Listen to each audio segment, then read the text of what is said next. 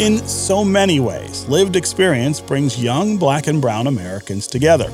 But for the characters in J.M. Holmes' collection of short stories, How Are You Going to Save Yourself?, changing fortunes threaten to tear them apart. On this episode of Created Equal, my conversation with author J.M. Holmes.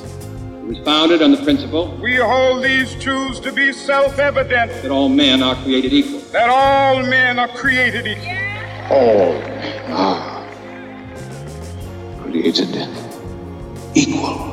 I want to give you a chance to talk about the moment that we're experiencing here right now in America, this massive wave of protest against police brutality in the sort of literal objection, but also in context, the entire history of systemic racism and inequality in America.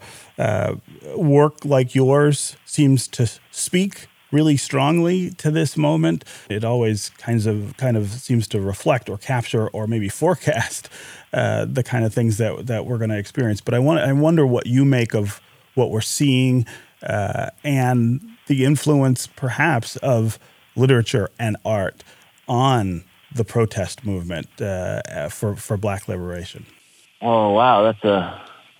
It's a big question, right? Yeah, it's a huge question. But, you know, obviously I appreciate the opportunity to talk about it. I think it's important to talk about it and be in dialogue with other creatives and other people, part of the media such as yourself.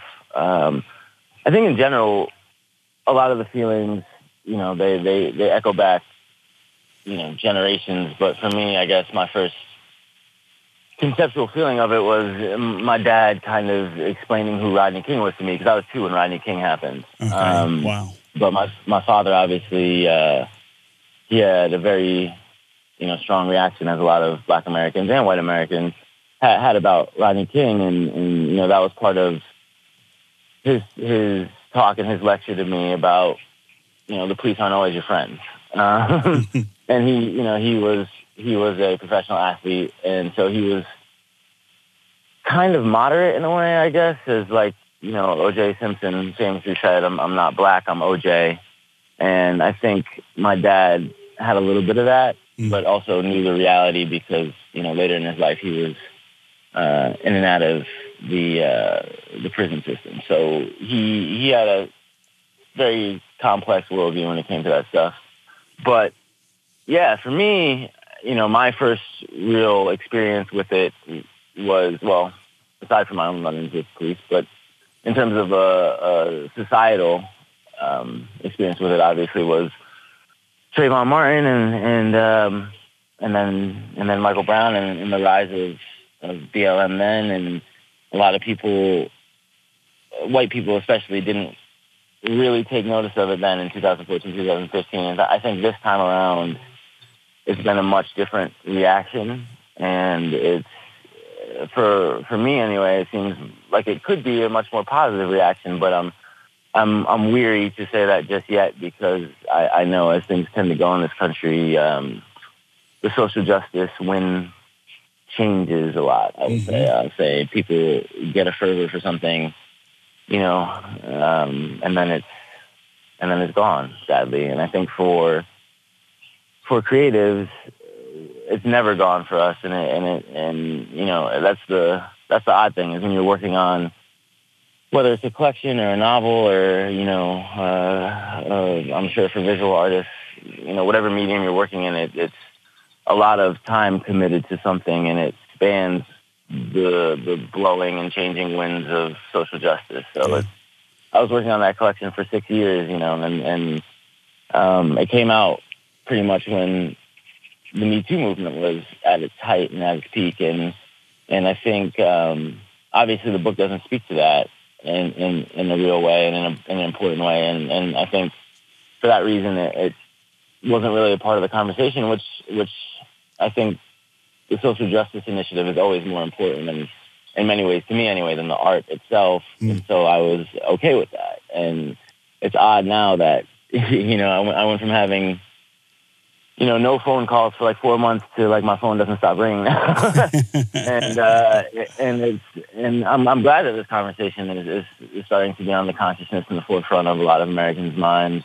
But I think for creatives, we kind of just, we don't get too caught up in necessarily the specific moment, because for us, it's something that we live with and explore and, you know, work with or work against for a lot of our careers, and yeah. That's just like what you need to do the work.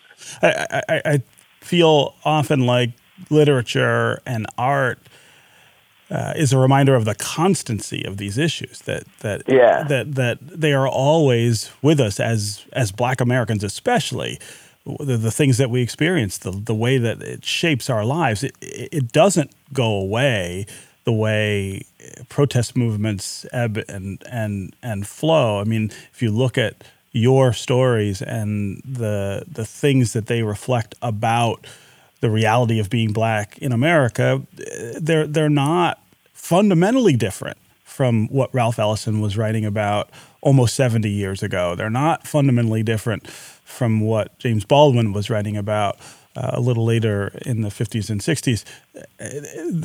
This is a constant thread throughout American history and American lives, and every once in a while I feel like the culture turns back to that subject or flares up around that subject. But the art is always sort of influenced by it and reflective of it. Yeah, I would definitely agree with you, and I would say that this is another moment and another stretch of time where Black American writers, our work is being re-examined and kind of taken seriously again. But I would say that for, you know, a general white audience, I think they don't like to go here very often. And so when you have their attention, we want to say all that we can in that moment, and I wish it wasn't that way, but I just that's the way I feel anyway. As a writer and in my short career so far, I feel like their racial attention span is short, and so when we have these large cultural moments, you know, flare ups, or when we have these kind of, you know, brutal news focus, we have to use our time wisely. And again, I wish it wasn't that way, but that's the conversation for us, as you mentioned, you know, it never stops. But when we have the wider attention of the general public, I think we feel, at least I feel, an anxiety to get it all in and move the needle. Yeah, I hope we can do it this time. After a short break, more of my conversation with J.M. Holmes, author of How Are You Going to Save Yourself?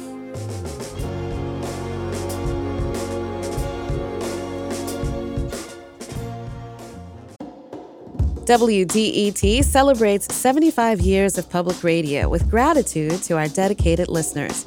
Listeners like you cherish community voices, local music, and independent journalism. This spring fundraiser, we're counting on your support, just as you count on us. Invest in WDET's next chapter at WDET.org or tap donate in the mobile app. You know, in your book, one of the main characters, Gio, has an Italian mother and a Black father. And there's a particularly memorable scene in the book where Gio's confronted with a racist member of his family on his mom's side, and that kind of echoes a lot of the things that I think we see people dealing with right now. But in a larger sense, I think one of the themes you're dealing with there is that sense of straddled identity that so many African Americans have to contend with as well. That you are a member of one group, but you were also either assigned membership in another group or inheriting membership in another group that may not quite square with your identity as an African American. Yeah, I think a lot of African American authors, I feel like a lot of their books deal with the assigned identity versus the asserted self-identity. Mm-hmm. And yeah, definitely that story out of my collection, and a few others in the collection, definitely talk about that straddling, that resisting the external definitions that are placed upon us as Black Americans, because so often they're not generous. They're not bestowed upon us lovingly, if you will. They're not an attempt to understand or to compliment us. A lot of times they're bestowed upon us to categorize us so that we make sense to an American public that doesn't deal well with ambiguity. But yeah, you always have this idea of the color line in this country, and it's shifted over time, and obviously, and it's kind of shifted completely off of Black Americans for a time. You think about after 9/11, it shifted to, for the first time ever in America's history, we were not public enemy number one. Mm-hmm. And so you think about the way that shadism and colorism affects all that, and the identities that are bestowed upon us. We especially as creative individuals, you really spend a lot of time thinking about who you are as a person, and how you can assert that to contend with the public perception of you. Yeah. Yeah. Before I have to let you go, I'm going to ask you the question I ask all authors. It's my favorite question for authors, which is, what's next? What are you working on? Well, I know it's author's least favorite question, right? Yeah. I feel like I've been talking about the novel I've been working on for Little Brown.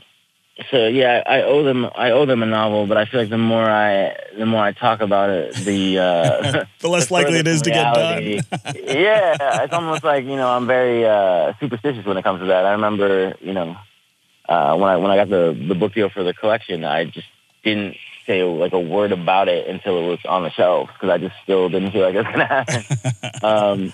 But the novel is very different. It's a dystopian novel. About mixed race brothers who come out looking different, and therefore they fall on different sides of the color line. And there's, white supremacist groups. There's counterintelligence. There's a bunch of private security.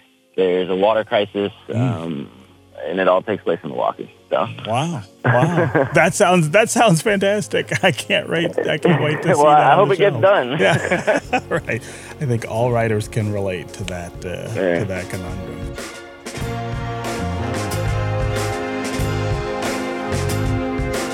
That was my conversation with author J.M. Holmes, who wrote the collection of short stories titled, How Are You Going to Save Yourself? On the next episode of Created Equal, my conversation with Emerson College professor Gerald Walker, author of How to Make a Slave and Other Essays. Everybody gets uptight when it's time to talk about race. And people go into their corners, and they wrap themselves too tightly in their own point of view on these things. And I think that humor it may in fact be the only venue to have these really difficult discussions. Created Equal is a production of WDET, Detroit's NPR station. Our executive producer is Joan Cherry Isabella. Our producers are Jake Neer, Anna Marie Seisling, and Claire Brennan. Our sound engineers are Matt Trevethan and Rowan Niamisto. Our composer and senior editor is Sam Bobian, and our social media and digital assets are done by Maida Stange and Tony Brown. I'm your host, Stephen Henderson.